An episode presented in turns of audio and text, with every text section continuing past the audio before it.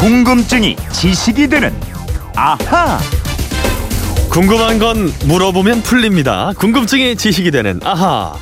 자, 오늘은요. 휴대폰 뒷번호 3022번 쓰신 분이 주신 문자입니다.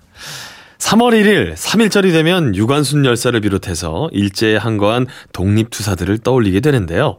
유관순 열사가 대한독립 만세를 외친 때가 16살이었잖아요. 아, 유관순 열사처럼 독립을 위해 싸우다 숨진 우리 독립투사들의 나이가 궁금해졌습니다. 조사 좀 해주시면 안 될까요? 하셨어요.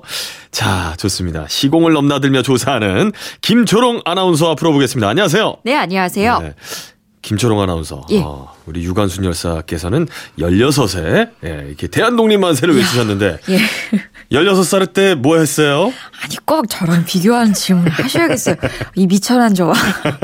저 16살이면 은 네. 중3이잖아요. 중학교 3학년. 예, 그때 저는 이제 고등학교 이제 가려고 입학시험 준비를 한참 하고 있었죠. 저도 그랬던 때가 나네요. 나라에 대한 생각보다는 생각납니다. 일단 당장 나의 미래가 급했던 음. 그런 생각이 나네요. 우리 자신의 미래를 고민하던 예. 어, 그런 시기에 유관순 열사께서는 크, 나라를 걱정하셨습니다. 그렇습니다. 예. 3일절 하면 가장 먼저 떠오르는 분이에요. 예, 예.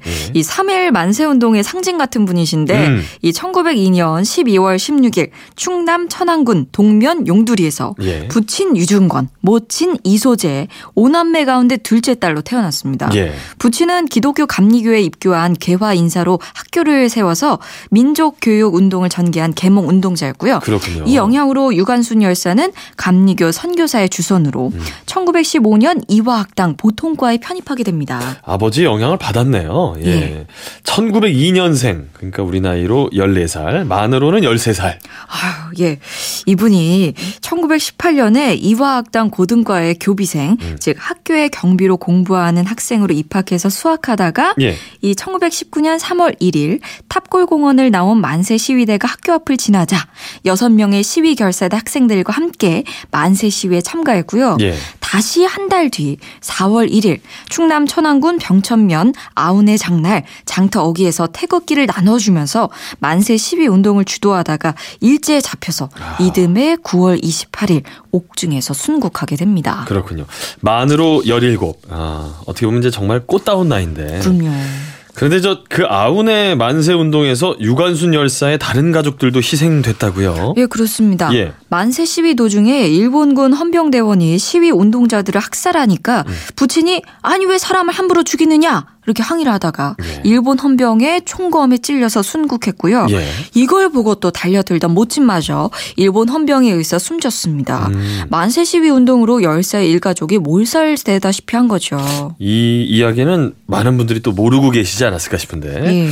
자, 일제가 저지른 극악무도한 범죄들, 뭐, 이루 말할 수가 없습니다. 유관순 열사가 가장 젊은 나이였을 것 같고, 예, 다른 분들 좀 살펴보면, 안중근 의사께서도 매우 젊은 나이 때였잖아요. 예. 이 안중근 의사 본명은 안응칠입니다. 네. 1879년 9월 2일생이고요. 하얼빈역에서 이토 히로부미를 사살하고 다른 일본 대신들에게 중상을 입혀서 현장에서 러시아 경찰에게 체포됩니다. 그래요. 이날이 1909년 10월 26일이니까 만 30세, 음. 30살의 의거를 일으킨 겁니다. 서른 살. 예. 그리고 저, 이듬해 순국하셨던가요? 예, 체포된 후에 리순의 일본 감옥에 수감됐고요. 1910년 2월 14일 재판에서 사형이 선고됐고 예. 약한 달 반 후인 3월 26일 형이 집행되었습니다. 만 31년을 다 채우지 못하고 가셨죠. 그렇군요. 또 도시락 폭탄으로 유명한 분도 계시죠. 예, 윤봉길 의사. 예, 이분도 꽤 젊은 시절에 의거를 하셨던 것으로 기억을 합니다. 아, 그럼요. 예. 영원한 청년이죠. 예. 윤봉길 의사는 1908년 6월 21일 충남 예산군 덕산면에서 오남 이녀 중 장남으로 태어났고요. 예. 19살에 이미 농촌 계몽 운동에 뛰어들어서 야학당을 열었고 문맹 퇴치와 민족 의식 고치 교육에 나섭니다. 예. 하지만 계몽 운동만으로는 독립을 이룰 수 없다는 한계를 절감하고 중국으로 망명길에 오릅니다. 중국에서 만난 분이 당시에 저 바로 백범 김구 선생이라고 알고 그렇습니다. 있는데. 예, 예. 이 윤봉길 의사가 1930년 이런 글을 남긴 채 가족을 뒤로하고 중국으로 떠났다 그래요. 예. 장부 출가 생불환. 음. 대장부가 집을 떠나 뜻을 이루기 전에는 살아서 돌아오지 않는다. 음. 이 말과 함께 떠납니다. 예. 그리고 백범 김구를 만나서 한인 애국단에 가입하고요. 이 김구 선생과 함께 상하이 홍커우 공원 거사를 계획하고 1932년 4월 29일 11시 40분 일본 국가 연주가 거의 끝날 무렵에 예. 수통처럼 생긴 폭탄을 단상위로 투척해서 식장을 아수라장으로 만듭니다. 이 의거로 시라카와 대장 등이 사망하고 주요 인사들이 실명하거나 다리를 절 단하는 등 중상을 입게 됩니다. 그럼 이 당시 윤봉길 의사의 나이는 얼마나 됐었던 거예요? 그때 1908년생이니까요. 1932년에 의거를 일으켰거든요. 예. 25살이었습니다. 25살. 예, 이 윤봉길 의사의 의거를 보고 중국의 장개석 총통은 중국의 백만 대군도 못한 일을 일개 조선 청년이 해냈다라면서 감격해했다고 합니다. 대단한 쾌거죠. 예. 또 일왕을 향해서 폭탄을 던진 의사도 있었죠. 예, 이봉창 의사입니다. 1900년생이니까 윤봉길 의사보다 8살이 많았는데요. 예. 16살 때 형과 함께 일본으로 건너가서 5년 정도 머물다가 일제에 맞서 싸우기로 결심을 하고 32살에 중국 상하이로 가서 윤봉길 의사처럼 김구 선생이 이끄는 한인 애국단에 들어가게 됩니다. 그렇군요. 이봉창 의사도 그러고 보니까 백범 선생님하고 같이 공모를 한 거네요. 그렇죠. 예. 어느 날 이봉창 의사가 백범 선생에게 묻습니다. 뭐라고? 선생님, 독립운동을 하신다면서 왜 일본 왕을 죽이지 않으십니까? 그렇죠. 그러니까 백범 선생이 이렇게 대답합니다. 예. 일본 헌병 한 명 죽이기도 힘든데 어떻게 왕을 죽일 수 있겠나라고 음. 하자 또 이봉창 의사가 일본 왕이 제사를 지내기 위해 행차를 하는 것을 보았습니다. 그때 저는 폭탄 하나만 있으면 단번에 죽일 수 있다고 생각했습니다. 예. 제가 그 일을 할 수 있게 해주십시오. 이렇게 해서 1932년 1월 태극기 앞에서 활짝 웃으며 사진을 찍었습니다. 어떻게 보면 본인 스스로가 이렇게 해서 성 공하든 실패하든 아, 큰 일을 치를 거라는 걸 알면서도 예. 아, 각오를 하지 않았나 생각이 되는데요. 그렇습니다. 예. 그 태극기 앞에서 사진을 찍을 때 두 손에는 수류탄이 하나씩 들려 있었거든요. 비장한 각오로. 정말 엄청난 각오로 임했겠죠. 자, 그러고는 이제 일본으로 다 건너가십니다. 예. 이랑 히로히토 행렬이 지날 때 수류탄을 던집니다. 음. 하지만 수류탄은 마차를 비켜갔고.